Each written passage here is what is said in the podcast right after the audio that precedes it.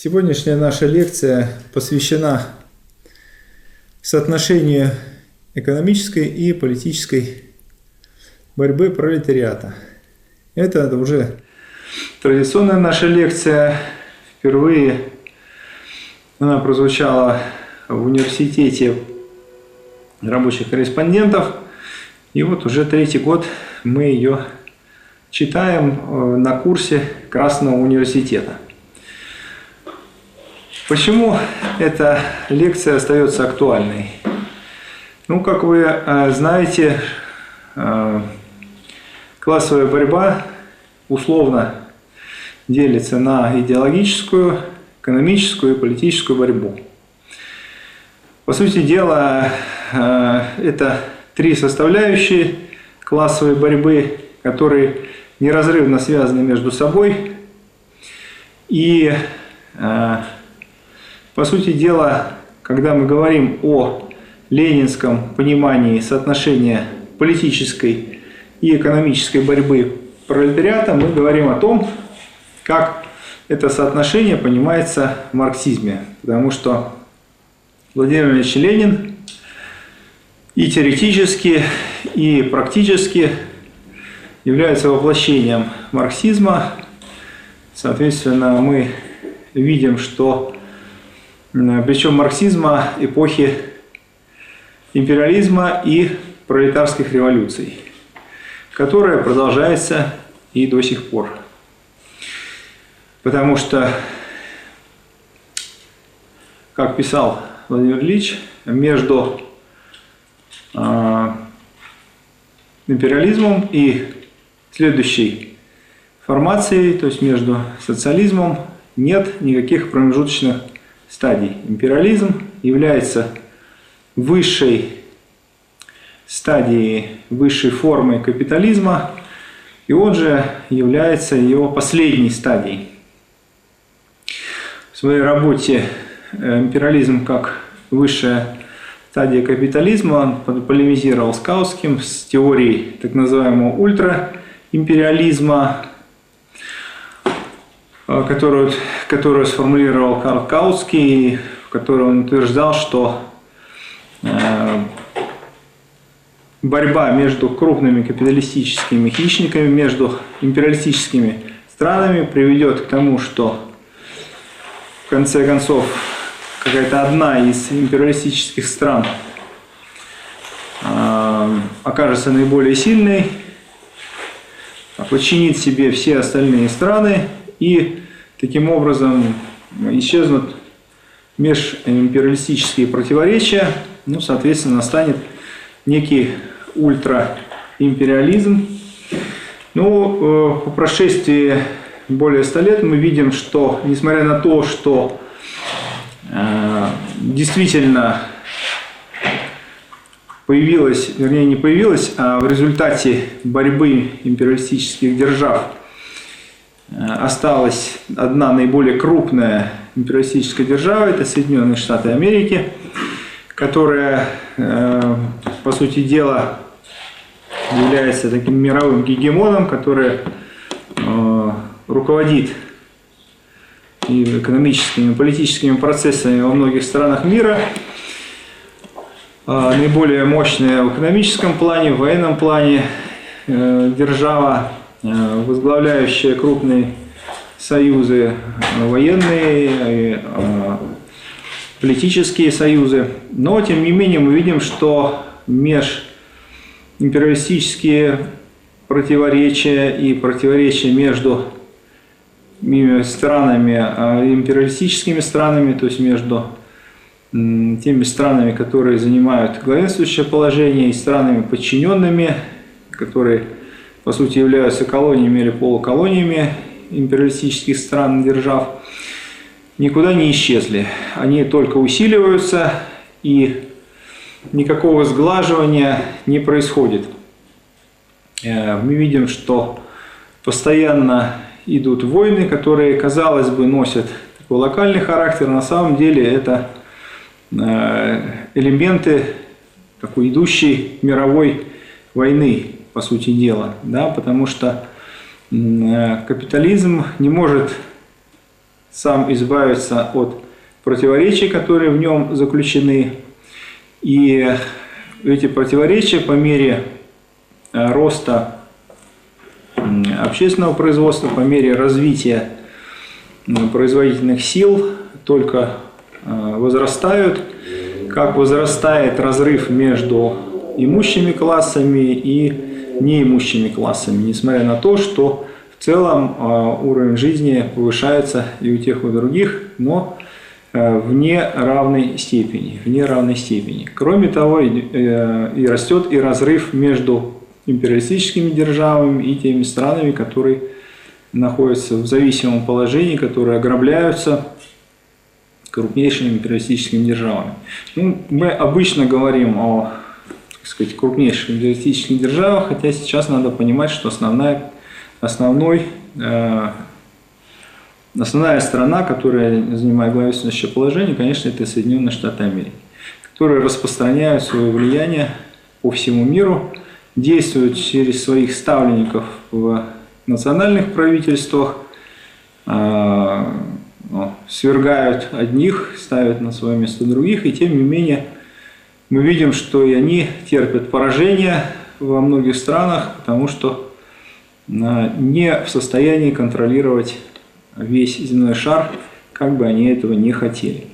Но и в самих Соединенных Штатах мы видим, что тоже есть силы, которые противостоят этой тенденции и, в общем-то, готовы ограничить несколько аппетиты правящего класса для того, чтобы они более концентрировались на собственной стране. Ну, по крайней мере, по видимости, это так. Значит, соответственно, вот этот вопрос политической борьбы, да, он стоит достаточно остро. Почему стоит он остро? Потому что продолжается эпоха империализма и продолжается эпоха пролетарских революций. Сейчас мы видим этап реакции, то есть определенного ретроградного движения, отката назад, который, конечно, произошел из-за того, что силы внутри Советского Союза, силы внутри партии, правящей коммунистической партии, предали интересы рабочего класса и восстановили капитализм в нашей стране, да, которая была лидером и флагманом социалистического движения во всем мире. И, соответственно, в России возродился капитализм, восстановлен капитализм, поэтому все, что касалось борьбы рабочего класса за свои насущные коренные интересы, вновь актуально, вновь злободневно, поэтому не случайно мы обращаемся к Владимиру Ильичу Ленину как классику марксизма именно эпохи империализма и эпохи пролетарских революций. Итак, сегодня мы говорим о том, как соотносится политическая и экономическая борьба пролетариата. Экономическая борьба идет всегда. Она начинается с самого возникновения классов и будет продолжаться, по сути дела, до того, как полностью исчезнут все классовые различия. Но, конечно, наиболее остро экономическая борьба представлена в антагонистических обществах, там, где есть класс эксплуататоров и класс эксплуатируемых. И наиболее полное выражение эта борьба приобретает именно при капитализме. Потому что, с одной стороны, общественное производство приобретает все более и более общественный характер, и это входит в непримиримое противоречие с частным характером присвоения результатов труда и с частной собственностью на средства производства. Кроме того, формируется рабочий класс, лишенный собственности, который живет тем, что продает свою рабочую силу.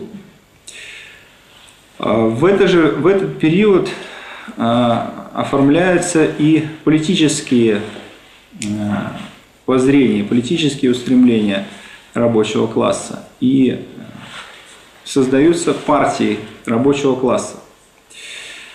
Таким образом, с самого начала политическая и экономическая и политическая борьба идут рука об руку. И многие требования, которые вначале носят экономический характер, в дальнейшем приобретают характер политический, тогда, когда они выходят на национальный уровень, на уровень государства. Значит, соответственно, политическую борьбу придумал не рабочий класс. Да? То есть изначально и политическую борьбу, и партии создает буржуазия еще в тот период, когда она начинает бороться с классом феодалов. А по мере того, как буржуазия завоевывает политическую власть, значит, борьба между партиями носит характер перетягивания каната между отдельными группами буржуазии, которые стремятся получить большую власть, больше привилегий, соответственно, для того, чтобы решать свои экономические задачи. И в то же время политические партии буржуазии достаточно единодушны в том, чтобы подавлять противоположный класс, класс пролетариата. Соответственно, в этом политические партии буржуазии сходятся между собой. Что касается партии рабочего класса, то здесь партия рабочего класса формируется для борьбы за политические интересы пролетариата, а, как мы знаем, главной задачей является завоевание политической власти и установление диктатуры пролетариата. Значит, каким образом идет эта борьба? Ну, эта борьба может происходить и идет только тогда, когда она опирается на широкие массы пролетариата. Потому что политическим сознанием и политической грамотностью обладает, как правило, небольшая часть класса, небольшая часть людей. Рабочий класс самостоятельно не может выработать собственную идеологию, потому что рабочие погружены в материальное производство. Поэтому партия рабочего класса вносит это сознание в класс извне. Партия рабочего класса научно выясняет интересы рабочего класса, то есть то, что действительно выгодно рабочему классу, формулирует их, вносит в класс и способствует организации класса для осуществления политической и экономической борьбы. Экономическая борьба, как я уже сказал, начинается и идет вначале стихийно, спонтанно, но очень скоро рабочие понимают, что в одиночку и неорганизованно вести эту борьбу невозможно, и начинают объединяться в профессиональные союзы. Вначале объединение в профессиональные союзы необходимо для того, чтобы защитить заработную плату, отстоять свою заработную плату. Ну, в дальнейшем эти профессиональные союзы оказываются самостоятельной ценностью. То есть они, по сути дела, рабочие объединяются не только для того, чтобы отстоять заработную плату, но и отстоять сами эти профессиональные союзы. Более того, борьба ведется не только за заработную плату, но и за улучшение условий труда и за сокращение рабочего времени. Причем мы знаем, из истории, что сокращение рабочего времени было даже более насущным требованием, чем повышение заработной платы. Потому что в первую очередь рабочие требовали сокращения рабочего времени, которое было чрезмерным, которое занимало больше 12 часов. Соответственно, такая продолжительность рабочего времени приводила к очень быстрому износу людей, к заболеваниям, профессиональным заболеваниям, травмам и преждевременной смерти. То есть сокращение рабочего времени – это был вопрос выживания рабочих, и поэтому они были готовы даже на некоторое сокращение заработной платы, но обязательное сокращение рабочего дня. И эта борьба носила ожесточенный характер. Для того, чтобы осуществить, завоевать это сокращение рабочего дня, прибегали к забастовкам. В первую очередь забастовки, проводились манифестации.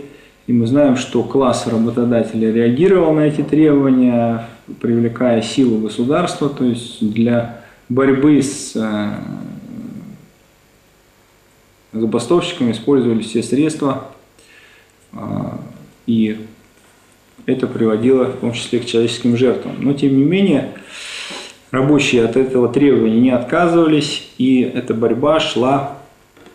Ну и, собственно говоря, не только шла, она и идет до сих пор, по сути дела, да, с большим завоеванием сокращения рабочего времени было провозглашение 8-часового рабочего дня после установления советской власти, когда рабочий класс получил политическую власть и смог закрепить свои завоевания в сокращении рабочего дня уже в законодательстве. Значит, соответственно, мы видим, что в борьбе за 8-часовой рабочий день объединились и экономические требования, и политические требования.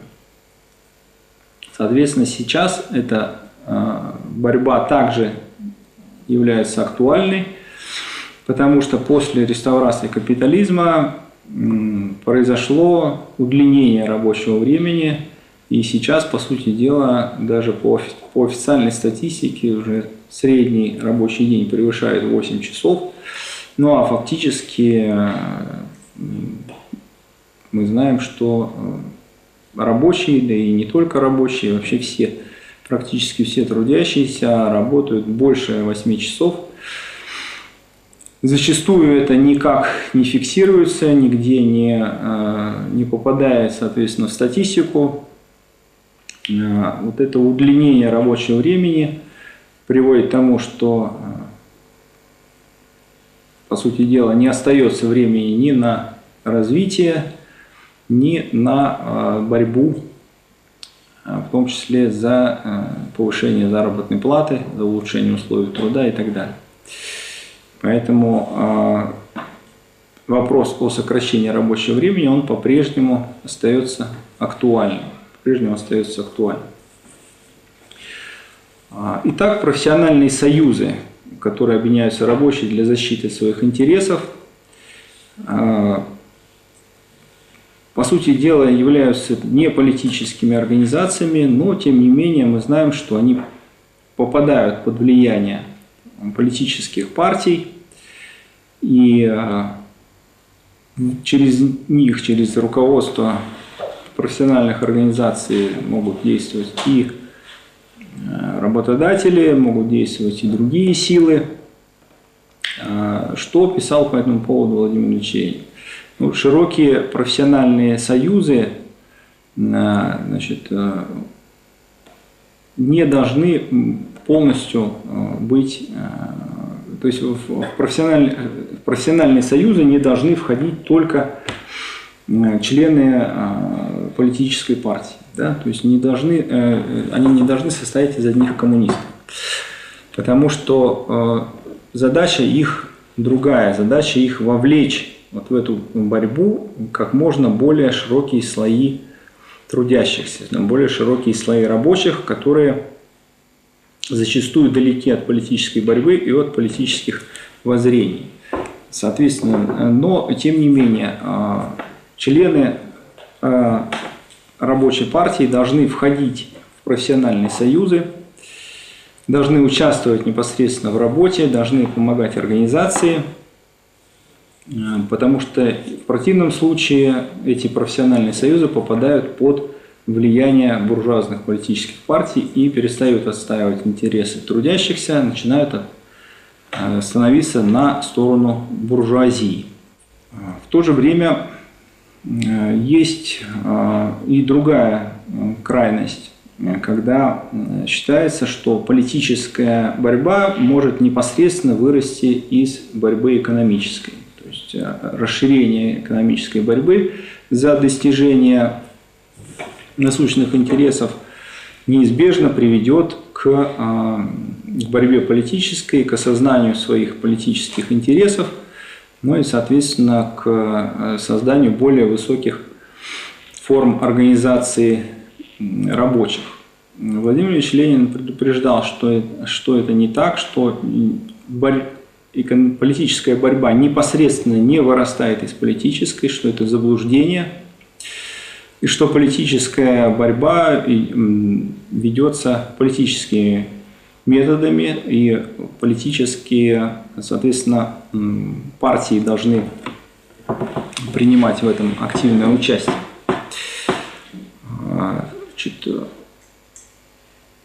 Для того, чтобы вести эффективную политическую борьбу, необходимо всегда помнить конечные цели движения. Конечная цель движения пролетариата – это завоевание политической власти и ликвидация частной собственности на средства производства.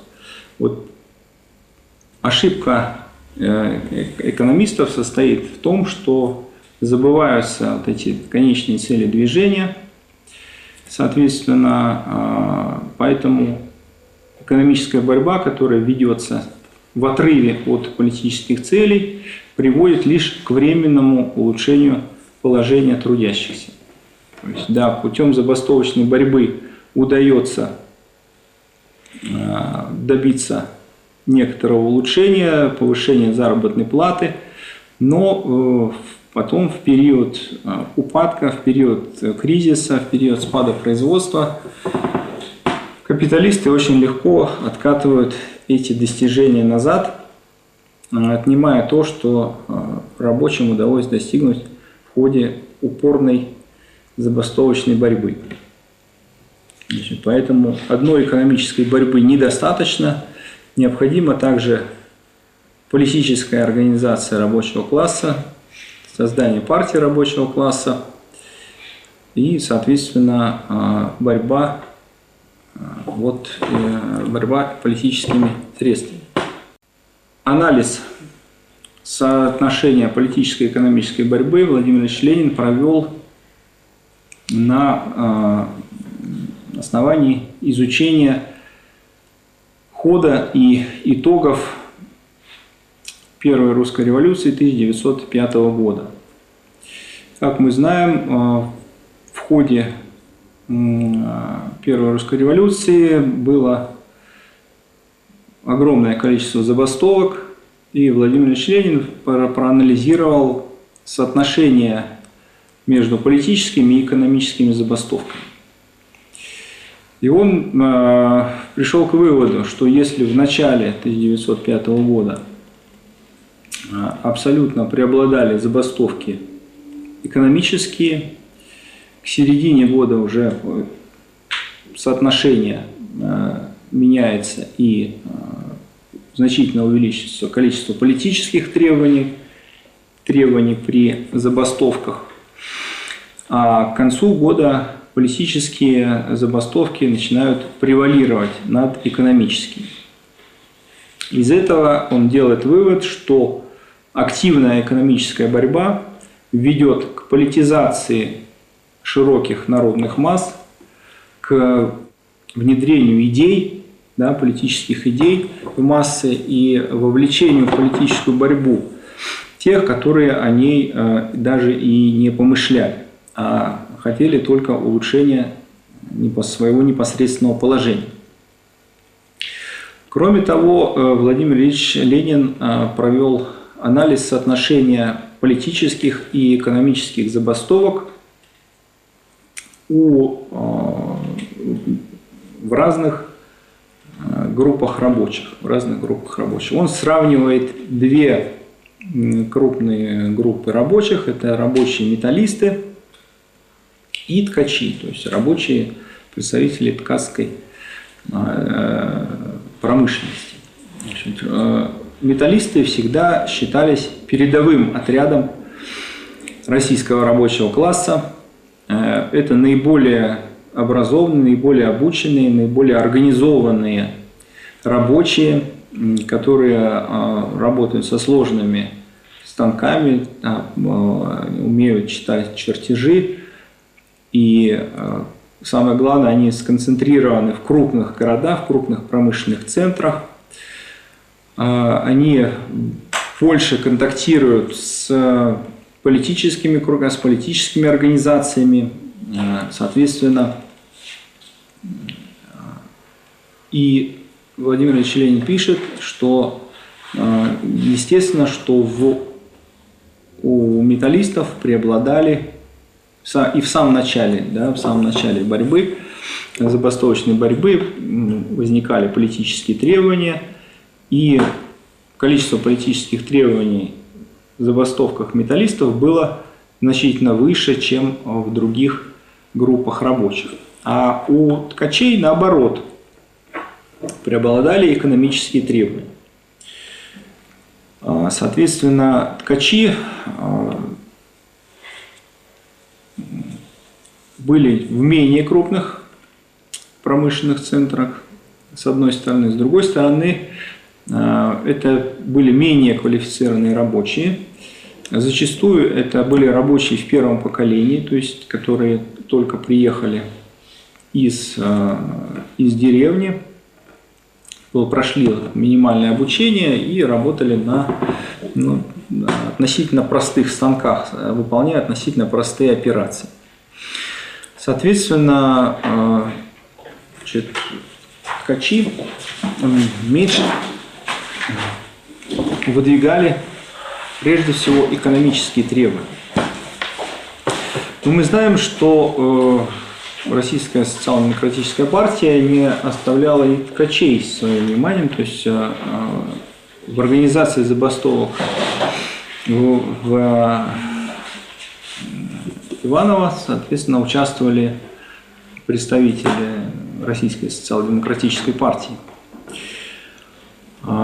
И мы знаем, что именно там были впервые сформированы советы. Несмотря на то, что вроде как забастовки изначально носили экономический характер, но тем не менее советы были впервые сформированы именно ткачами, да, а не рабочими металлистами. Но к концу года и у ткачей количество политических требований при забастовках также значительно увеличивается. И опять-таки Владимир Ильич Ленин делает вывод о том, что именно широкая забастовочная борьба, борьба за экономические требования способствует вовлечению широких масс трудящихся, далеких от политической борьбы, в политический процесс. Ну а создание советов и, по сути дела, установление собственного, да, режима управления в какой-то степени, это уже выход, конечно, на политический уровень. Это выход борьбы на политический уровень. Значит, соответственно, мы видим, что, с одной стороны, Владимир Ильич Ленин выступает за расширение экономической борьбы, за то, что эта борьба должна вестись прежде всего профсоюзами, что партия рабочего класса должна принимать непосредственное участие в организации этой борьбы, потому что без участия политической партии будет утрачено, с одной стороны, общее направление, с другой стороны, профсоюзные организации могут попасть под влияние буржуазных сил и, соответственно, перестать выполнять свои функции. С другой стороны, должна вестись политическая борьба. Для этого необходима политическая партия, партия рабочего класса, которая будет осуществлять работу и с профсоюзами, и с широкими народными массами, но и, соответственно, способствовать формированию советов. А советы, без советов невозможно завоевание политической власти и установление диктатуры пролетариата. Вот таким образом идет этот процесс. Таким образом, с одной стороны, без политической партии, с другой стороны, без профсоюзов невозможно достижение тех целей, которые стоят перед рабочим классом. Ну и еще один аспект, который также необходимо затронуть, когда мы говорим о соотношении экономической и политической борьбы, это, безусловно, необходимость учета условий, при которых ведется та или иная борьба. И преобладание той или иной формы борьбы зависит от конкретных исторических условий. Что здесь имеется в виду? Ну, во-первых, когда необходима политическая борьба. На первый план политическая борьба выходит тогда, когда нет условий для активного участия в политическом процессе. Значит, когда это? Мы в условиях самодержавия, например, не было свободы слова, не было свободы собраний, свободы печати и так далее. То есть эти свободы, которые, по сути дела, являются буржуазными, их надо было завоевать. И в этом были заинтересованы и буржуазные партии, в этом была заинтересована и партия рабочего класса, потому что показателем зрелости рабочего класса является всеобщее избирательное право. А если избирательного права нет, если нет буржуазной республики, соответственно, рабочий класс является еще незрелым. Но это можно также и отразить, что и класс буржуазии это тоже является незрелым, по сути дела, потому что зрелость и их зрелость идет рука об руку, по большому счету. Значит, соответственно, то есть, когда речь идет о завоевании элементарных политических свобод, на первый план выходит политическая борьба.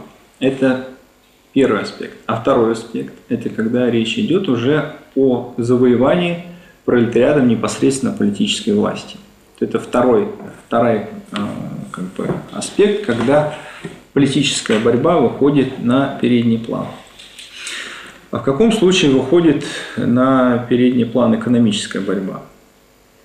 Ну, во-первых, тогда, когда экономическое положение рабочего класса настолько тяжелое, что он не в состоянии еще вести политическую борьбу. То есть, когда речь идет о чрезмерно длинном рабочем дне, о совсем плохих условиях труда, о низкой заработной плате, когда речь идет о выживании. И поэтому, конечно, в таких условиях на первый план выходит борьба экономическая, борьба за завоевание непосредственно за осуществление своих насущных интересов, потому что для того, чтобы уже бороться за осуществление коренных интересов, необходимо предварительные условия. А сокращение рабочего времени, сокращение рабочего дня является предварительным условием освобождения рабочего класса. Когда сокращается рабочий день, появляется свободное время, которое может быть потрачено в том числе и на политическое просвещение, и на ведение политической борьбы. Когда еще экономическая борьба выходит на передний план? Ну, в первую очередь, конечно, она выходит на передний план в период экономического подъема, потому что в этот период идет расширение производства, идет увеличение численности рабочего класса, прибыли большие, и собственники заинтересованы в том, чтобы эти прибыли сохранялись, поэтому здесь любые перебои в работе производства чреваты большими убытками, и, соответственно, это наиболее благоприятное время для ведения рабочими экономической борьбы. И мы видим действительно, что экономическая борьба и количество забастовок больше всего в тот период, когда капиталистическое производство находится на подъеме. И наоборот, в период кризиса, в период снижения производства, в период упадка производства, экономическая борьба затихает. Почему это происходит? Ну, происходит по нескольким причинам. Во-первых, снижаются заработные платы, сокращается численность работников, увеличивается число безработных, увеличивается резервная армия труда, и, соответственно, у капиталистов есть возможность уволить тех работников, которые, скажем так, ведут борьбу, ведут забастовки или даже закрыть вообще производство, при том, что и так прибыли невелики. Соответственно, в том числе капиталист может пойти на то, чтобы закрыть производство и тем самым прекратить вот эту борьбу. Ну и сами рабочие, естественно, имея более низкую заработную плату, не имея накоплений, не могут вести длительные какие-то забастовки, потому что вопрос стоит о выживании их самих и их семей. Вот, соответственно,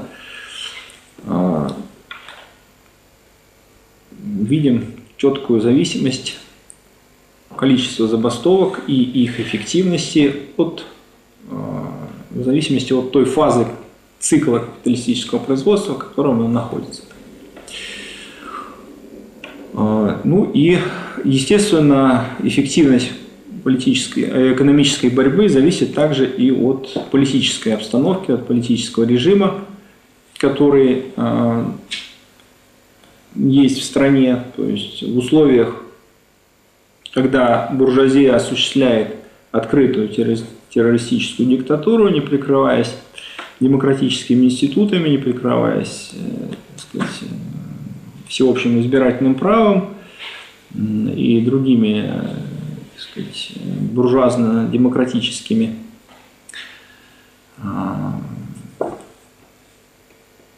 достижениями, соответственно, в этих условиях вести экономическую борьбу сложно, да, и невозможно. И мы видим, что в тех странах, где,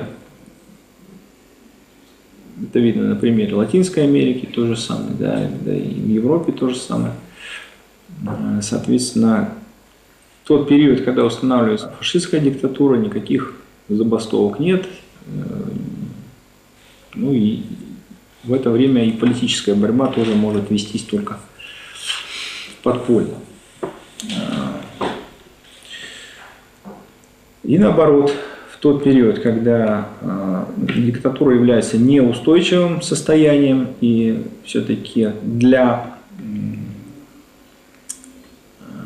капитализма наиболее устойчивой формой, имманентной формой правления является буржуазная республика, демократическая республика. В этих условиях есть возможность вести экономическую борьбу, проводить забастовки. Ну и мы видим, соответственно, что да, в буржуазных республиках забастовки идут достаточно широко. Ну, результаты не всегда удачные, естественно, потому что это всегда идет, зависит от соотношения сил, и экономической обстановки в данный момент, в данной конкретной стране. Ну, если мы обратимся к нашей сегодняшней ситуации, как мы можем применить вот те знания, которые почерпнули у Владимира Ильича Ленина о соотношении экономической и политической борьбы, какие выводы можно сделать, какие практические рекомендации можно использовать, то можно сказать следующее. Во-первых, ни в коем случае нельзя пренебрегать экономической борьбой. Да? Мы видим, что сейчас экономическая борьба рабочего класса находится на низком уровне. Забастовок крайне мало. И даже в основном то, что называется забастовками, по сути дела забастовкой не является. Да? То есть чаще всего речь идет о прекращении работы в связи с невыплатой заработной платы. Истинные забастовки, а тем более оформленные по всем правилам, так как это требует Трудовой кодекс, проходят крайне редко. Да, случаются кратковременные прекращения работы, и мы знаем, что даже такие вот достаточно спонтанные и кратковременные выступления работников порой приводят к тому, что работодатель вынужден идти на повышение заработной платы и на какое-то улучшение условий труда. Но, опять же, это не носит какой-то массовый характер. Если мы сравним количество забастовок в начале прошлого века и сейчас, да, то ну, практически от нулевой отметки, наверное, мы не поднимемся. То есть забастовок крайне мало. Причин этому много. Но в том числе и в том, что утрачен навык, по сути дела, забастовочной борьбы. Те коллективы, которые боролись в начале 90-х годов, которые активно проводили забастовки, сейчас тоже, в общем-то, их не проводят. Там поменялся и состав руководства профсоюзов, и некоторые уже и производства закрылись, как Форд, например, где были забастовки. Но, тем не менее, вот этот опыт не распространился на другие предприятия.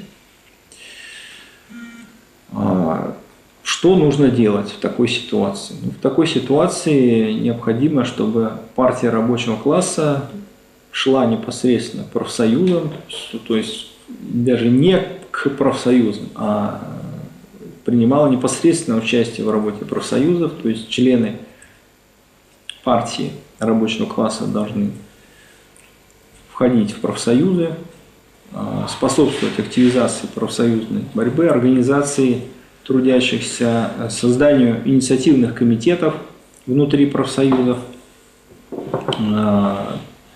способствовать перевыбору руководства, ну и переориентации действующих профсоюзов для защиты интересов трудящихся. Без активизации профсоюзной работы и профсоюзной борьбы расшевелить массу трудящихся не получится. Мы видим, что недовольство достаточно сильное в коллективах, но тем не менее но ни к чему не приводит, потому что люди не организованы, они не верят официальным профсоюзам, ну и совершенно справедливо, потому что в большинстве случаев эти профсоюзы не осуществляют свои функции по защите интересов работников, а являются таким буфером между работодателями и работниками и в основном проводят, конечно, интересы работодателя. Вот эту ситуацию необходимо в корне менять. Что для этого нужно? Для этого нужен такой инструмент, как коллективный договор. Потому что без коллективного договора действия профсоюза будут хаотичными и нет конечной цели, которую он должен достичь. Вот заключение прогрессивного коллективного договора в интересах работников является, по сути, вершиной деятельности профсоюза. Если это удалось, то профсоюз выполнил свою функцию. Но с точки зрения политической борьбы этого недостаточно, поэтому необходимо, чтобы в ходе борьбы за заключение прогрессивного коллективного договора создавался забастовочный комитет, и коллектив прошел все необходимые стадии до забастовки. То есть был в предзабастовочном состоянии. Забастовочный комитет, поскольку забастовка может быть приостановлена на неопределенное время, то и, соответственно, забастовочный комитет может быть постоянно действующим органом. А уже из забастовочных комитетов, из представителей забастовочных комитетов на предприятиях могут формироваться советы, городские советы рабочих, которые, по сути дела, уже являются зачатками органов диктатуры пролетариата.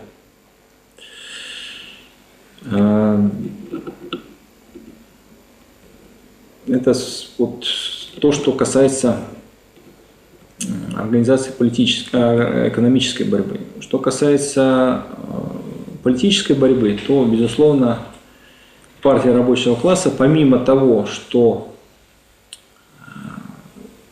участвовать в организации рабочих профсоюзов и в активизации профсоюзной борьбы, должна вырабатывать идеологию, должна вносить в ряды рабочих, способствовать распространению коммунистической идеологии для того, чтобы рабочие понимали, что они борются вот сейчас не только за осуществление экономических интересов, не только для того, чтобы улучшить свое непосредственное положение, но и для того, чтобы покончить с эксплуатацией, покончить с системой наемного труда, завоевать политическую власть и, соответственно, сделать шаг к более справедливому обществу. Задача эта долгая, трудная, но мы знаем, что рабочий класс России уже один раз прошел этот путь, и есть историческая память, есть опыт, есть теоретики, действующие в партии рабочего класса. Соответственно, задача в том, чтобы расширять влияние, способствовать организации рабочих в профсоюзы, в инициативные комитеты, ну и развивать и профсоюзное движение, и политическое движение рабочего класса. Перерыв. Один момент, ближе к началу лекции. Вы заметили, что Ленин сказал о том, что экономическая борьба не перетекает в политическую. Да. Далее вы заметили те же слова, другие слова Ленина, которые замечают, что увеличение экономической борьбы ведет к возникновению политической борьбы. Как будто бы... Нет. Нет, не ведет. Нет, там идея была в другом. В том, что широкая экономическая борьба ведет к политизации. Да? То есть она не перетекает, а она вовлекает в борьбу тех людей, которые были далеки от политики. Значит, мы знаем, что политические требования не возникают сами по себе. Да? То есть политические требования вносятся в забастовочное движение, вносятся политическими партиями. То же самое и здесь происходило. То есть эти политические лозунги выносились представителями, в том числе, Российской социал-демократической партии. Но эти лозунги должны были принять забастовщики, да, то есть они должны были их принять как свои. И если в начале года, то есть когда они начинали борьбу, эти лозунги были им чужды, соответственно, да, то к концу года они уже их принимали и могли, так сказать, их выдвигать тоже. Но без влияния политической партии, конечно, никаких политических лозунгов сами собой не могли появиться, потому что, соответственно, для того, чтобы понимать конечные цели движения, нужно изучать теорию, да, вот то, чем мы здесь занимаемся. Есть отдельные представители, вот как Дицген, да, который сам дошел, так сказать, до мысли о диктатуре пролетариата, но это редкость. Да. А тогда вот вопрос, 1905 год, в чем тогда причина, скажем так, неудачи, той революции, если вот в этом разрезе смотреть, просто недостаточная пропаганда партии политических требований, или были некоторые объективные причины того, что политические требования не могли возникнуть? Смотрите, ведь революция... Владимир Ильич Ленин писал о том, что революция 1905 года носила двойственный характер. Да? То есть по своим задачам это была революция буржуазно-демократическая, а по своей движущей силе она была революция пролетарской. То есть пролетариат принял активнейшее участие в борьбе в вот этой буржуазно-демократической революции. А цели в ней были достигнуты, потому что тот класс, который должен был в результате вот этой революции завоевать политическую власть, оказался не готов к завоеванию политической власти. Да? То есть тут вина не пролетариата. И речь-то не шла о том, что в этой борьбе, то есть это не была пролетарская революция по своему задачу. Невозможно перескочить сразу было из феодализма, перескочить сразу в социализм невозможно. А буржуазия, да, она, по сути дела, и свернула. То есть вначале она привлекала активно, потому что ей нужно было завоевать свои цели, она активно привлекала пролетариат, вооружала его, кстати сказать, да, как мы знаем. Потом отказалась, испугавшись того, что может быть, в том числе, да, и испугавшись в том числе и движения народного, потому что она понимала, что вот эта волна, так сказать, народного движения, может быть, и не остановится на том, что завоюют буржуазно-демократические свободы, а двинется дальше. Поэтому, собственно говоря, вот революция и завершилась. Нельзя сказать, что она была неудачной, да, потому что пролетариат не свои цели преследовал. Вот в чем дело-то. И понятно, что и сам пролетариат тоже еще был, в общем-то, не такой организованный и не настолько готов к завоеванию политической власти. В своей лекции вы ссылаетесь на профсоюзы, в основном рабочего класса. Но с учетом по своему образованию я больше работал в бюджетной сфере.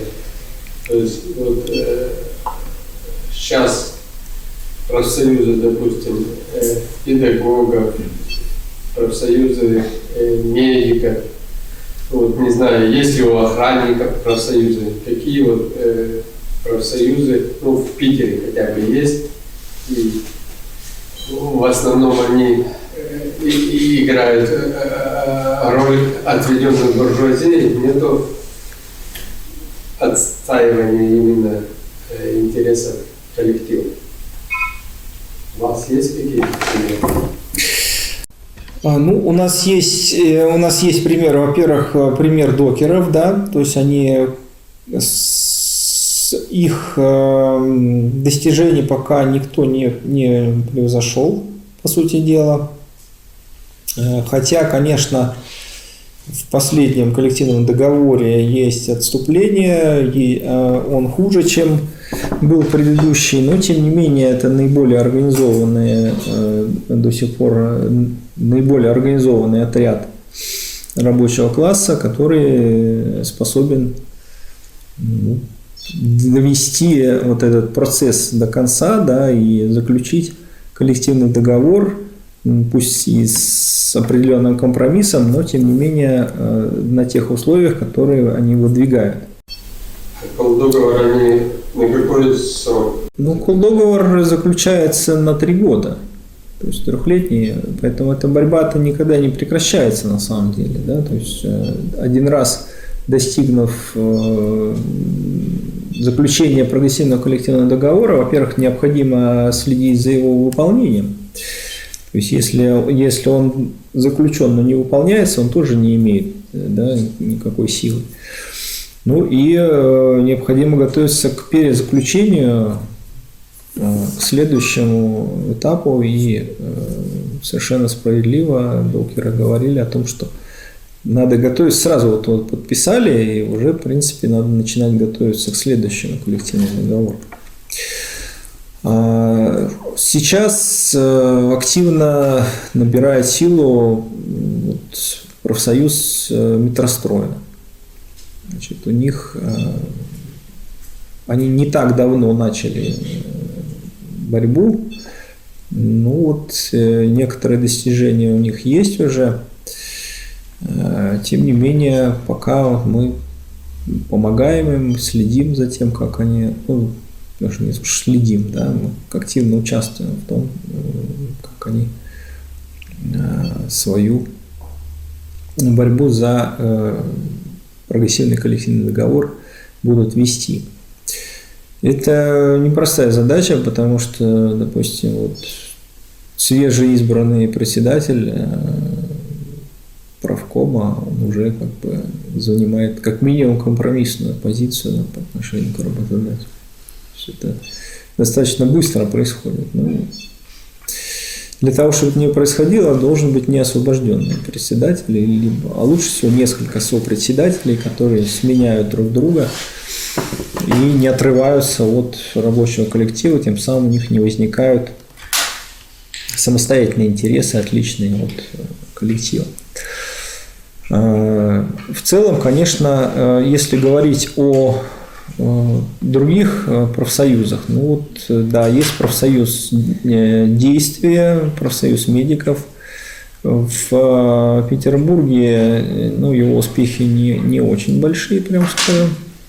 Ну, есть у него успехи, есть в регионах, да, там, в том числе по заключению прогрессивного коллективного договора.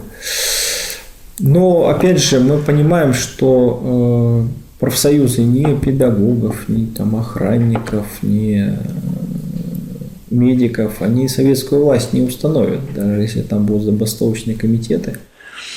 Советская власть – это организационная форма диктатуры пролетариата. Пролетариат мы понимаем в смысле рабочего класса, конечно, не просто всех людей, лишенных собственности на средства производства. Поэтому это очень важно. Эти примеры способствуют популяризации профсоюзного движения, показывают то, что да, можно достигать результата, но пока рабочий класс активно не вступит в профсоюзную борьбу и не будет добиваться осуществления своих интересов, конечно, другие профсоюзы покажут просто пример того, что это может быть. А вот такой вопрос возникает по самому нашему продвинутому союзу докеров. Почему у них такая жесткая изолированность? Почему у них нет никакой абсолютной связи? Почему они свой опыт не пытаются масштабировать, не связаться с ним, не поговорить никак с ними? Я пытался уже где-то месяца 3-4 всех спрашивал, в том числе руководителей организации, вообще просто контактов нет, они в подполье, тишина. По каким-то вопросам таким тактическим, теоретическим, практическим. Вот как сделал Юга? Можно посмотреть, подглядеть хотя бы? Вот дайте посмотреть. Я даже фотографировать не буду. А как вы это сделали? А как вот это сделали? А как вот это? Тишина. Я думаю, что, во-первых, вы не правы. Хорошо, а вы можете помочь связаться с ними? Так, а зачем вам с ними связаться? Знаете, позиция вполне определенная. Опыт посмотреть, потому что они наломали кучу шишек, чтобы не ломать эти шишки, чтобы посмотреть, каким образом, как это делается. Я понял ваш вопрос. Да, давайте я на него отвечу. Во-первых, неоднократно представители докеров выступали. Да? Есть лекции, записанные в университете рабочих корреспондентов. Можно найти, посмотреть. То есть, так как они вели борьбу, достаточно хорошо изложено. Это если в популярном виде. Да? В нашей газете, в «Народной правде» тоже были материалы и постоянно, в выступлениях на Российском комитете рабочих. То есть, так как у них эта борьба велась, в общем-то, достаточно известно. Да? Позиция того же Федотова вполне определенная. То есть, если вы, имеет смысл с вами разговаривать, если вы прошли определенный путь уже, да? То есть, надо начинать делать что-то, да? То есть, если у вас есть уже организация какая-то, да, вы организовались, у вас есть группа единомышленников, вы дальше берете и начинаете действовать. Если у вас возникают какие-то на этапе реальной конкретной борьбы, я думаю, что никто не откажет с вами связаться. А когда вы просто хотите с нуля начинать задавать вопросы... Из-за того, что я не докер, то смысл мне идти туда нету, да?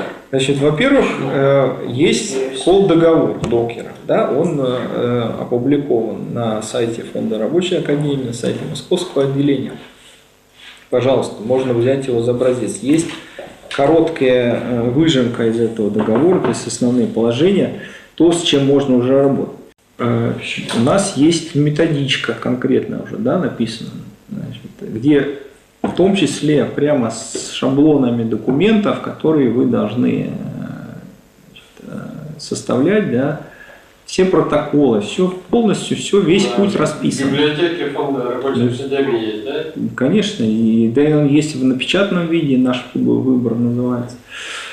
Там все полностью, весь путь прописан. Только берите и делайте. Вопрос в том, что у вас есть хотя бы 3 человека, с которыми вы вместе готовы дальше идти и этим заниматься. Если у вас их нет, о чем-то это можно говорить. Вот здесь можно чуть-чуть своего опыта, да, пока там не будет полдоговора, и да, там 2-3 человек, если это там, как правило, никто не будет что-то говорить.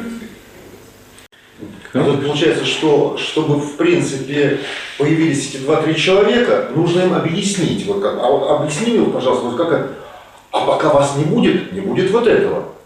А нас не будет, пока вы нам не объясните.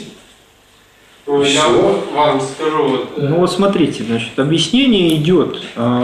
Сказать, что сейчас недостаточно ресурсов для того, чтобы объяснить, как нужно действовать. Это неправильно, да, в корне. Есть Российский комитет рабочих, его заседания выкладываются. Там люди приезжают и делятся реальным опытом борьбы на своих предприятиях. Реальным опытом.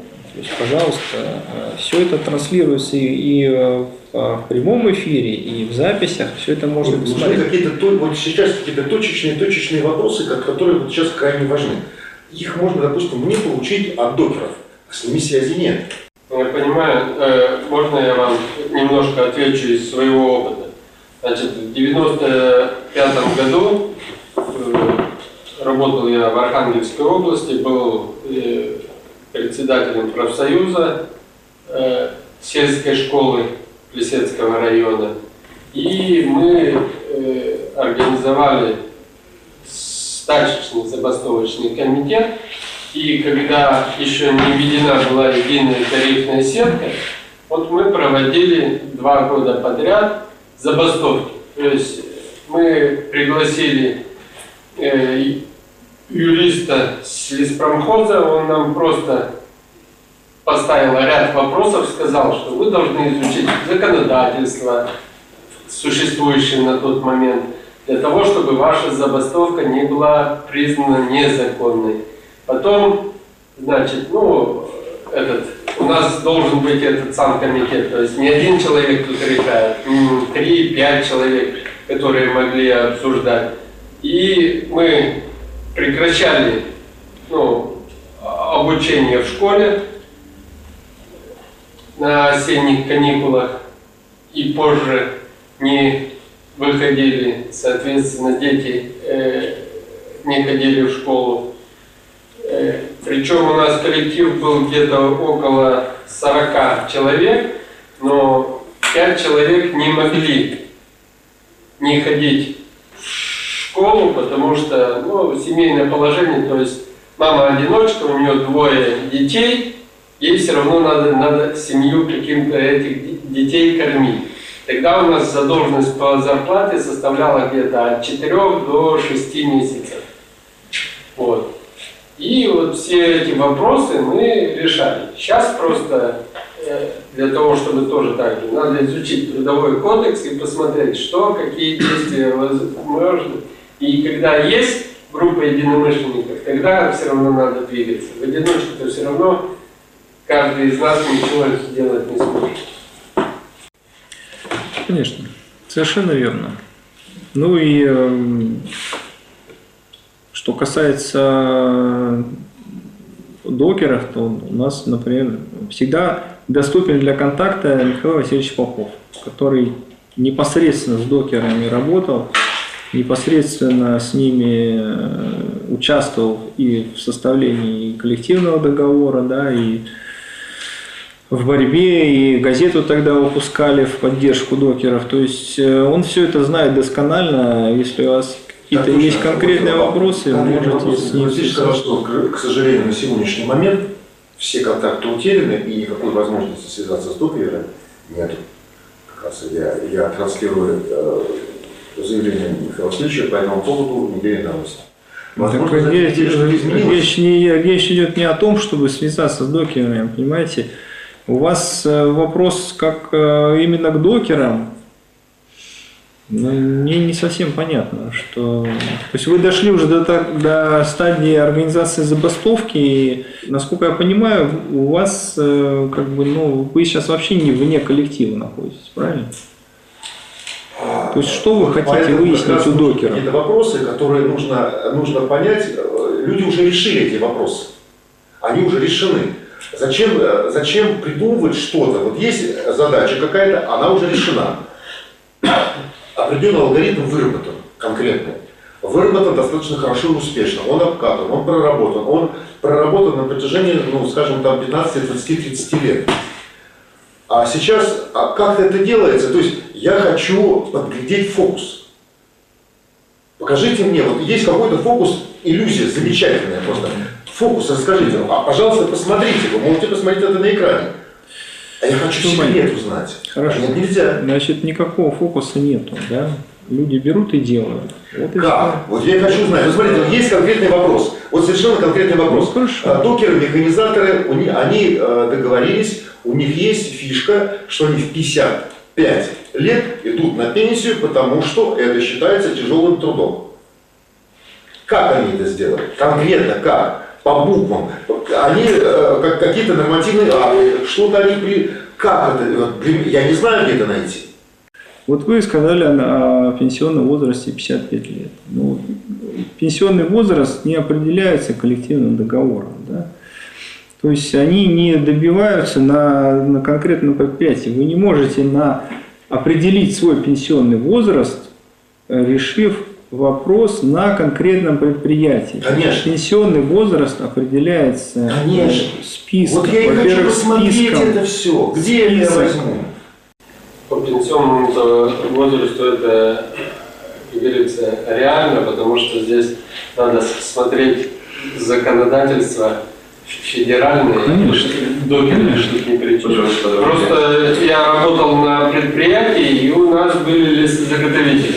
То есть в Архангельской области возраст был до этого 18 года, там выходили мужчины 55 лет на пенсию, а льготные профессии, там, предположим, чекировщик, тракторист трелевочного трактора, обрубщик сучьев, они в 50 выходили, то есть на 5 лет разница. Ну, в связи сейчас с изменением законодательства, соответственно, 60 и в 55, если смотреть, 65 лет общая российская, то в 60 имеет право вот эти льготные профессии. Поэтому, если у вас профессия такая, ну, вот как у нас сварщик, например, тоже так же, он на 5 лет раньше мог выйти на пенсию при условии, что у него там, по-моему, или 12,5 лет, или еще какого-то стажа именно по этой профессии. Но здесь, да, ни колдоговор не играет роль, здесь надо смотреть законодательство и какие там, причем даже те, кто люди оформляли пенсию, если он работал обрубщиком сучьев, то он льготу получал. Если он работал сучкорубом, то он льготу не получал, потому что сучкоруб нету в этом списке профессий. Есть именно обрубщик сучьев. Да, это может только через суд доказать, что ты обрубщик сучьев, да, что-то... Ну, совершенно с вами согласен, да, что некоторые вещи, они записаны в законодательстве, что может профсоюз и должен делать в этом случае, да, что если пенсионный стаж и пенсионный возраст завязан не непосредственно на наименование специальности, да, и на стаж, а завязан, допустим, на вредность, то здесь... борьба за сохранение вредности, будем говорить так, в кавычках, да, то есть не то, что там сохранять, чтобы производство оставалось вредным, а то, что если производство вредное, то эта вредность должна фигурировать и в результатах спецоценки условий труда, и записана, соответственно, в колдоговоре. В этом случае, да, сохранится льготный стаж. Потому что зачастую мы видим, что при проведении СОУД вредность убирают, и, соответственно, никакого льготного стажа уже не идет. Там сейчас все это, скажем так, ну, это не на уровне бумаг этот вопрос практически не решить. То есть, потому что, ну да, показывают, что все проведено, все по методичке сделано, а процедура СОЛ прописана таким образом, что там очень ограниченный набор, собственно говоря, переменных. Соответственно, достаточно сложно доказать, что вредность сохраняется. И здесь уже именно то, как коллектив, собственно говоря, к этому подходит. Если человек заявляет, что он не согласен с результатами, один человек, то никакого эффекта, собственно говоря, это Ну, 215 статья Трудового кодекса как раз предусматривает даже заявление одного человека, что он заявляет о том, чтобы пересмотреть. Ну, не... это не факт, что работодатель пойдет. Значит, вот я вам скажу по трудовому инспекцию, наверное, я обязан пересмотреть. По реальному. А если они откажутся пересмотреть, это отказ можно обжаловать в судебном порядке. Именно пересматривать. Поэтому, в принципе, механизмы есть. Они, в принципе, их просто никто не задействует. Или их не так часто задействуют, скажем так. Нет, потому что у нас вот, например, там, где я сейчас работаю, проводили специальную оценку условий труда. Там, раз в 3 года или раз в 5 лет, я сейчас не помню. Вот, должны. Тоже работодатель, он не заинтересован, чтобы все представители коллектива участвовали. Ну или хотя бы те, у кого вредность когда-то была. Вот. Поэтому он потом ознакомливает, когда уже результат почти сверст. Конечно. Да. А там в любом случае каждый должен расписаться в карте специальной оценки условий труда. Все понятно. Если он отказывается или не согласен, он может обжаловать это в комиссию у нас нотариально, если у нас нотариально. Либо, это понятно, этот механизм понятен. Значит, смотрите, ситуация следующая с оценкой условий труда. Вот то, что приносит работникам, вот, это протокол ознакомления с результатами СОЛ. Он просто знакомится с этим. Поэтому, если он не распишется, ну, соответственно, это никакого... То есть это приведет к тому, что ему предложат, если он не устраивает условия труда, да. То есть ты знакомишься, это не значит, что согласен, не согласен, никого. В данном, эта бумага не говорит о том, согласен ты с результатами СОЛ или нет.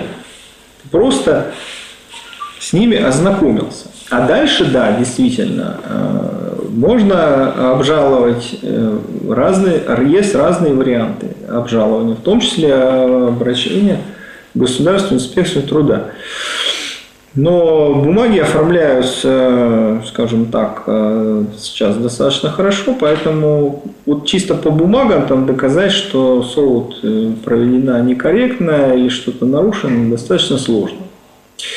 Поэтому даже участие профсоюза, вот по опыту наших товарищей из Екатеринбурга, даже участие профсоюза на всех этапах не приводит к каким-то кардинальным изменениям. То есть ему удалось отстоять только на одном рабочем месте, по сути дела, вредность, где сняли волюнтаристки. Значит, что касается судебного порядка, то судебный порядок возможен, конечно, но он не приводит к, скажем так, то есть вы можете постфактум что-то, наверное, доказать, но, скорее всего, работать вы уже на этом предприятии вы уже не будете. Ну и потом, чем, скажем так, судебная задача, ведь о чем мы сегодня говорили, о том, что задача экономической борьбы не только, чтобы добиться вот какого-то непосредственного улучшения, но и прежде всего, чтобы организовать рабочих. Должна быть организация. Для достижения целей должна быть организация. Обращение в суд, в любом случае, это индивидуальная работа, да, это достижение индивидуальных целей, это не коллективная борьба. Все равно буржуазный такие вот. Да, суд буржуазный. Значит, что еще можно сказать? Вот обращение к организации, которая проводила СОЛ, они пишут стандартный тоже ответ, что да, вот по такой-то методике все проводилось. А параметры замерялись те, которые заявил ваш работодатель, да? Соответственно, вы можете тоже при проведении СОЛ заявить о тех вредных и опасных факторах, которые находятся на вашем рабочем месте, и должны их учесть. Но проверить, как они их замеряли, вы не сможете все равно. Это будет даже, нет, я имею в виду, что проверить. Вот вы, так сказать, слышите шум, да, на своем рабочем месте. А замер покажет, что уровень шума не превышает допустимого уровня. Вы не можете проверить этот прибор. Да? У него есть протокол поверки этого прибора. То есть там все сделано так, чтобы как бы, придраться было нечего. Прошли те времена, когда просто писали это бумаги, потому что работодатель тоже свою тактику меняет.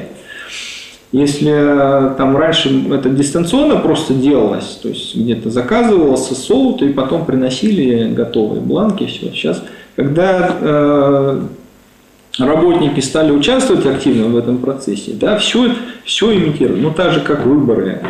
Все делается по букве закона, все нормально, а результат один и тот же.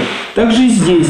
Делается все вроде как правильно, а результат все равно тот, который нужен работодателя. Абсолютно с вами согласен, но смотрите, когда есть определенное судебное решение и серия судебных решений, например, если какому-то одному работнику изменили, была какая-то условная вредность, теперь вредности нет по результатам проведения очередного суда. Он это дело оспорил в суде и добился того, что суд отменил в какой-то инстанции решение о снижении там, вредности какой-то, да?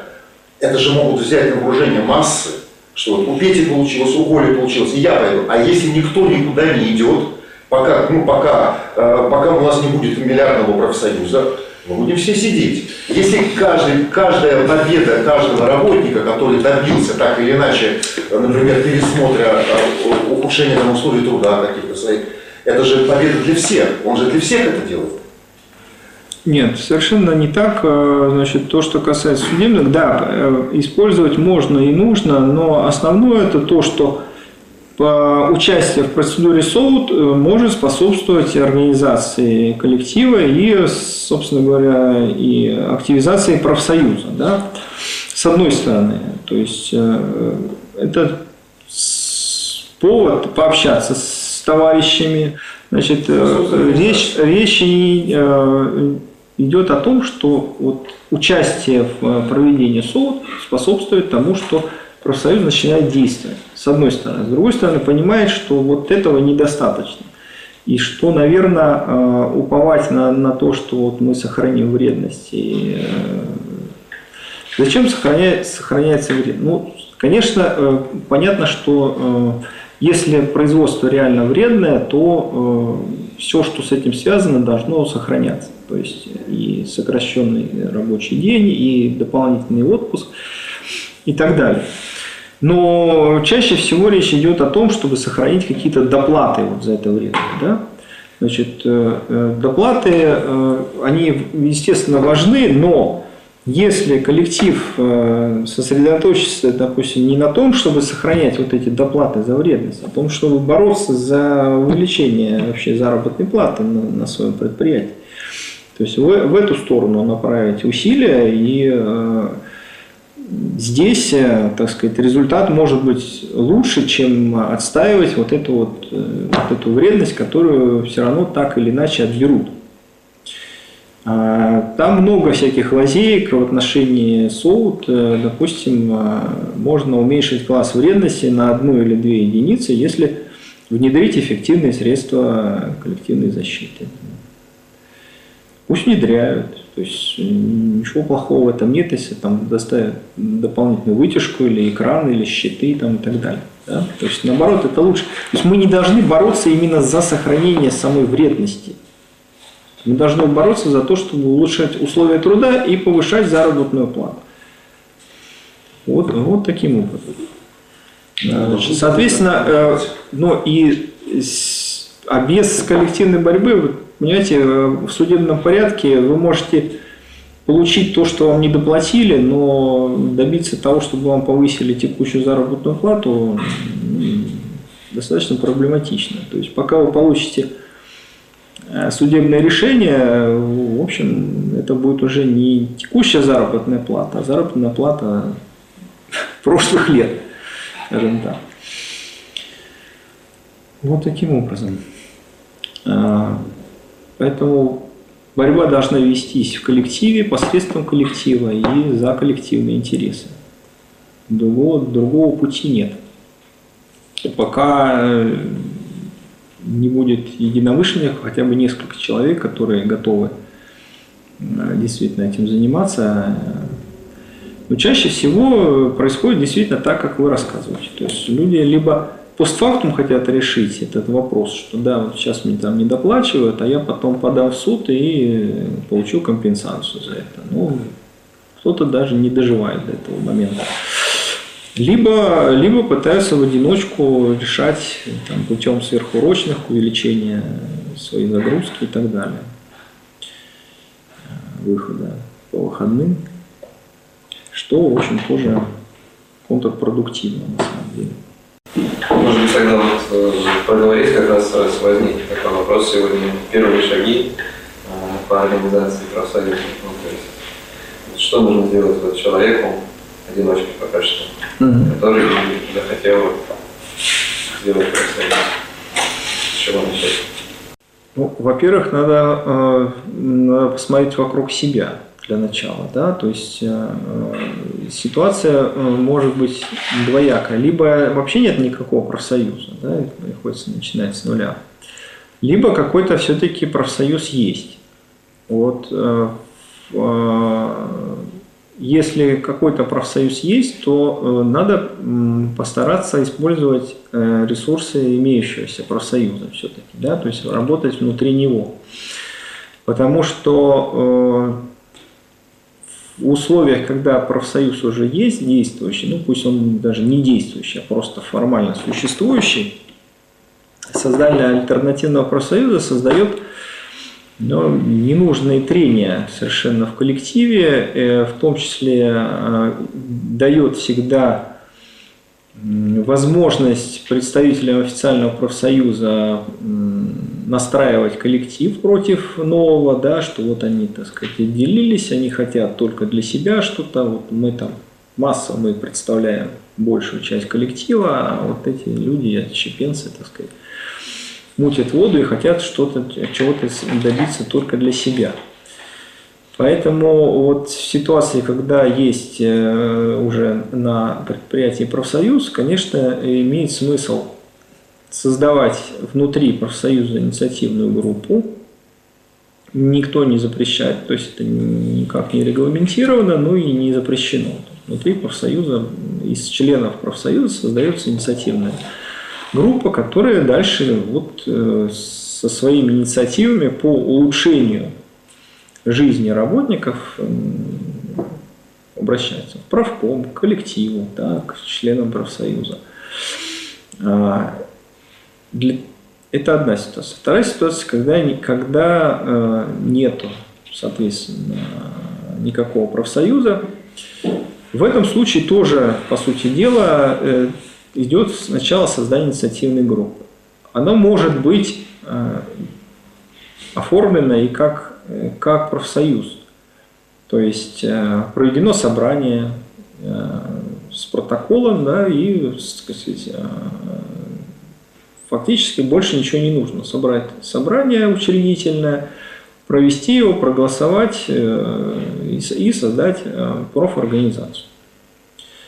И, по сути дела, она уже законная, она может быть представителем коллектива, если включает в себя больше половины представителей работников.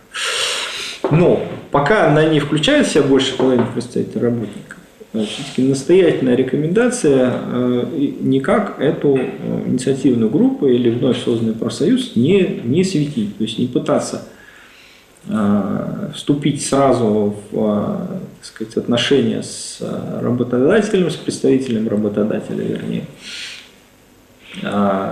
зарегистрироваться как-то, взносы через бухгалтерию, просить выделить помещение для профсоюза. Прежде всего нужно, что должна сделать и инициативная группа, и вот вновь созданный профсоюз, небольшой еще, да, на предприятии.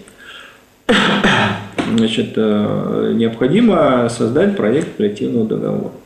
Поскольку коллективный договор – это достаточно большой такой объемистый документ, то есть создавать его с нуля достаточно проблематично. Но на этапе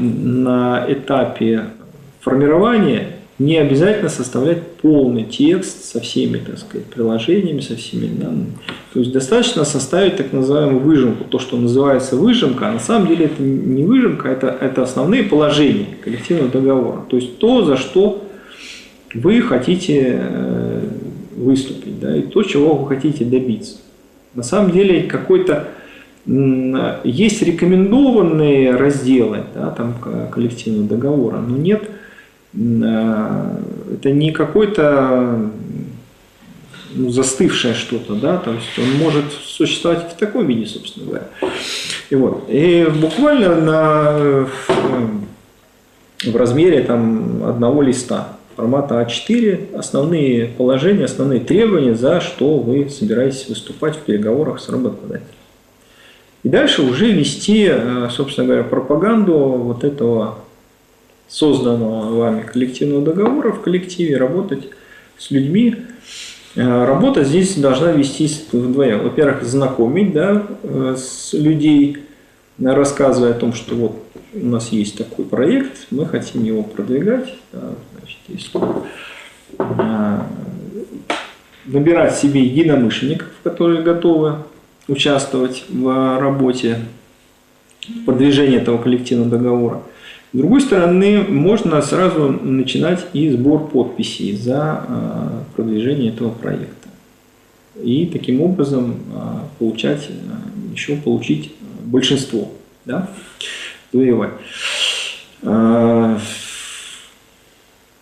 Как это будет происходить? Ну, в каждом конкретном коллективе это происходит по-своему, по-разному. Но самое главное, что вот это такой характер работы дает, во-первых, возможность людям быстро ознакомиться с тем, что вы предлагаете, потому что прочитать вот такой толщины, даже такой, вряд ли кто-то будет читать сразу, да? А один листик легко прочитать. Да, и еще один момент, который важен для вовлечения людей вот в этот процесс. Необходимо также собирать и предложения. Так сказать. А что бы вы, спрашивать, а что бы вы предложили, какие еще, так сказать, требования там можно было включить. Это чтобы люди понимали, что это не то, что им что-то извне предлагают, а то, что действительно нужно и важно для их конкретной жизни. Ну и вот таким образом завоевывать большинство в своем коллективе. Да? Такой вопрос. Во-первых, во время агитации, естественно, будут поступать вопросы. Естественно, как будто бы вот этой инициативной группе нужно ознакомиться с трудовым кодексом Федерации. Самому осилить трудовой кодекс и понять, что там к чему. Но это довольно проблематично. Не могли бы вы посоветовать какие-нибудь ресурсы, которые, лекции, которые позволяют это делать? И вторая часть вопроса. На каком этапе есть смысл обращаться за помощью каких-нибудь организаций, ту же Рабочей партии России, или с помощью других профсоюзов? Ну, что касается Рабочей партии России, то можно сразу, в общем-то, обращаться, да, то есть, пожалуйста, вот в том числе вот это помещение можно использовать для встречи с работниками, мы всегда готовы участвовать, так сказать, провести совещания и собеседования, и поделиться опытом, и поделиться теми знаниями, которые есть в Фонде Рабочей Академии. То есть в этом плане, в плане консультативном, что касается Фонда Рабочей Академии, Рабочей партии России, то это можно и нужно, наверное, делать сразу. Потому что, ну, действительно, как говорится, не наломать дров с самого начала. И я могу сказать, что, конечно, выработка тактики идет, ну, она идет сложно, идет с ошибками, с потерями, к сожалению. И вот то, о чем я рассказывал, это в общем, плод опыта, наверное, последнего десятилетия, потому что ситуация действительно изменилась, и действовать так, как это действовали, допустим, докеры, авиадиспетчеры в свое время, сейчас уже достаточно сложно. Изменился и состав работников, и, ну и, скажем так, сознание, да, тоже поменялось, в общем-то, за это время, поэтому, ну и работодатель стал намного, так сказать, хитрее, изощреннее, там работают юристы на него. То есть, в общем-то, тактика работодателя сейчас, вот до последнего времени, по крайней мере, да, наверное, и сейчас, в настоящее время, состояла в том, чтобы любыми законными и незаконными способами выдавить активистов с предприятия, убрать ядро и, соответственно, надолго блокирует возможность дальнейшего развития коллектива и организации его для достижения своих целей. Вот поэтому тактика открытого, скажем так, открытого какого-то противостояния, открытой борьбы, то есть, так сказать, иду на «вы», обсуждаю с работодателем, пытаюсь решить это сразу в правом поле, она не проходит. Потому что мгновенной поддержки коллектива не получается, на самом деле. И более того, даже изначальная поддержка, когда люди там возмущенные какой-то несправедливостью, каким-то ухудшением, так сказать, да, своих условий труда, заработной платы и так далее. То есть они там поднимаются, готовы выступать, но потом достаточно быстро, в общем, остывают и не готовы к такой длительной продуктивной работе.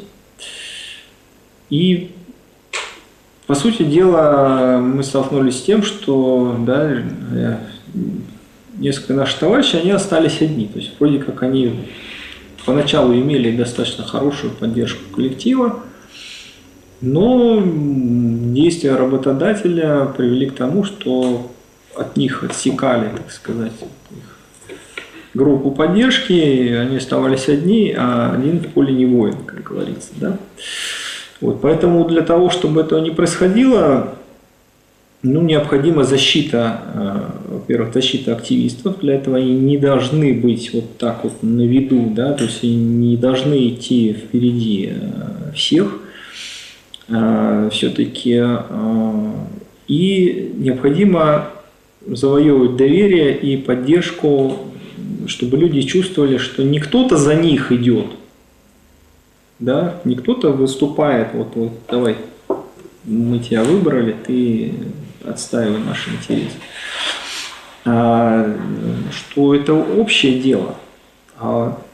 Вот с путем, в том числе сбора подписей, в том числе и сбора предложений, и знакомства, собственно говоря, с тем документом, который, ну, за который предстоит. Даже не документ, а главное, что это реальные требования.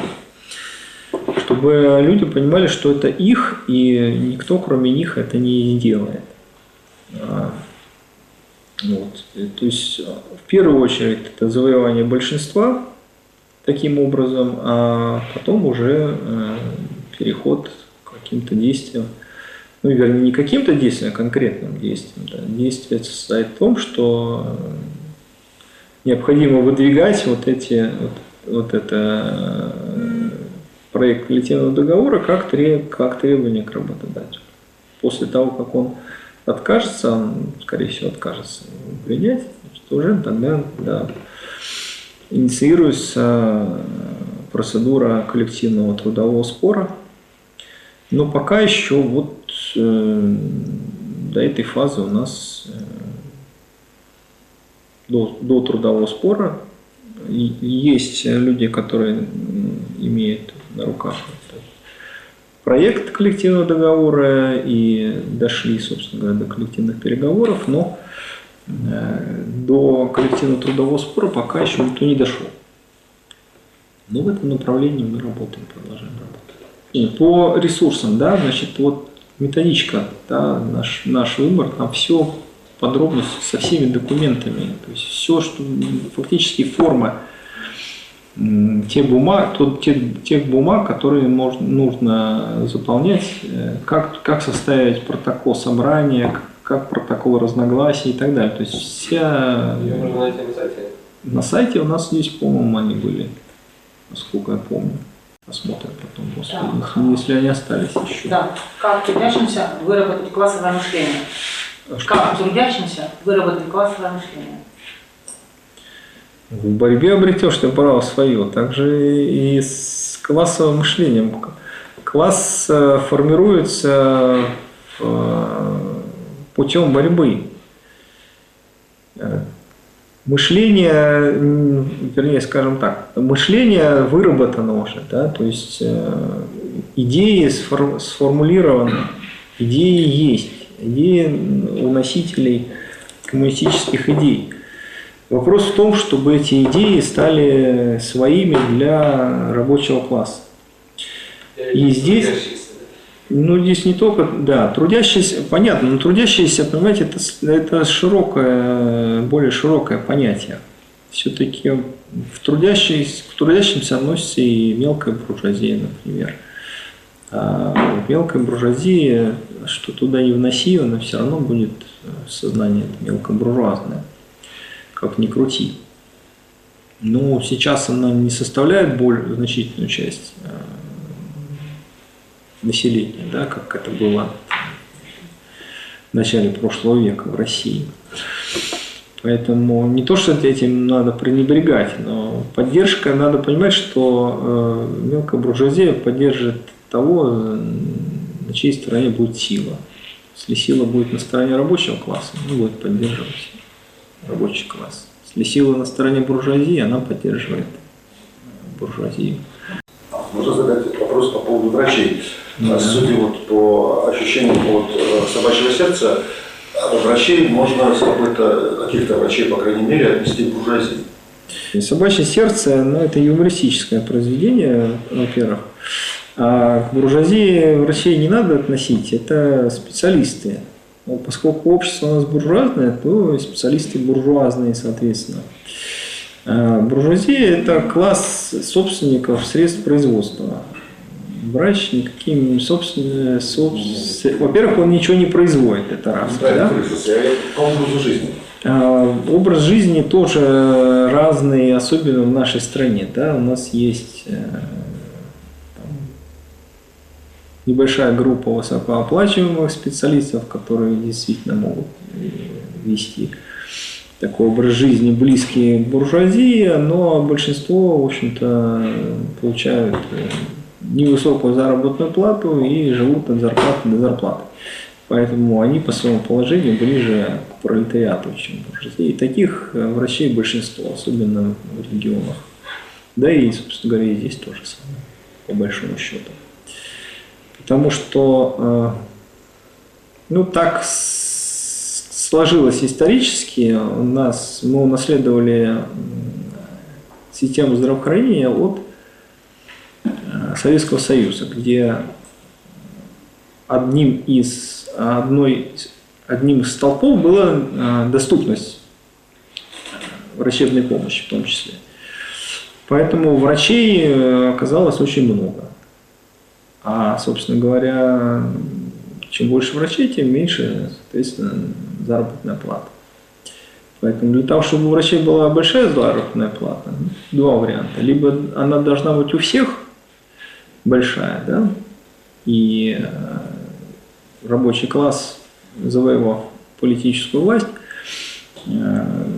заинтересованный в том, чтобы его лечили, и детей лечили нормально, да, будет развивать общественное здравоохранение, соответственно. Либо должно быть врачей очень мало, доступность врачебной помощи низкая, ну, соответственно, высокие заработные платы за счет такого. Наверное, этот путь нам не подходит. Ну и всегда есть светила, которые, естественно, профессор Преображенский и занимался всякими экспериментами. Так. Скажите, вот насколько важно знать старый коллективный договор, или именно важно то, с чем обращается коллективом, то есть со своими выжимками? Конечно, неплохо бы изучить имеющийся действующий коллективный договор, по крайней мере, это, вы не будете выходить с предложениями что-то улучшить, если это уже заложено, да? Это раз.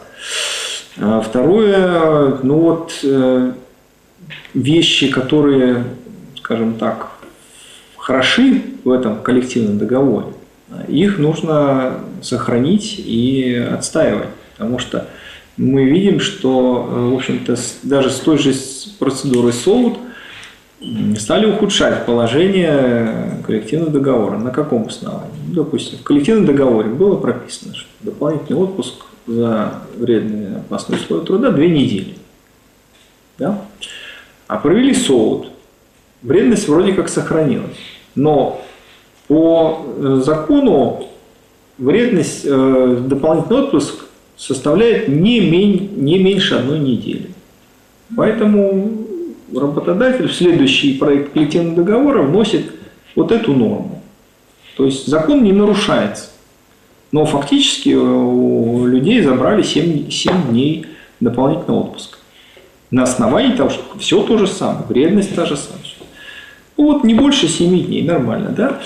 Значит, соответственно, если вы знаете, что у вас в действующем коллективном договоре было там 14 дней, а предполагается, что это уберут, вы можете это требование оставить и внести из старого коллективного договора, что нет, мы за сохранение прежней продолжительности дополнительного отпуска, например.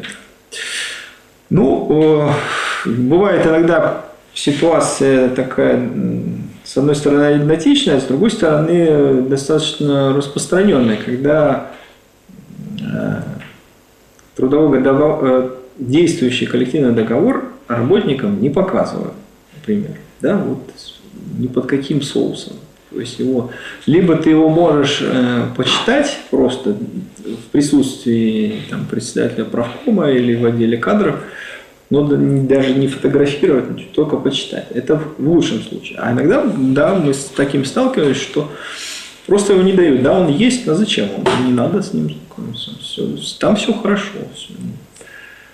В этом случае, ну да, вы не можете ознакомиться, значит, действуйте таким образом, чтобы делать свой заведомо лучше, чем тот, который действует. Вот таким образом. Спасибо за внимание. До новых встреч.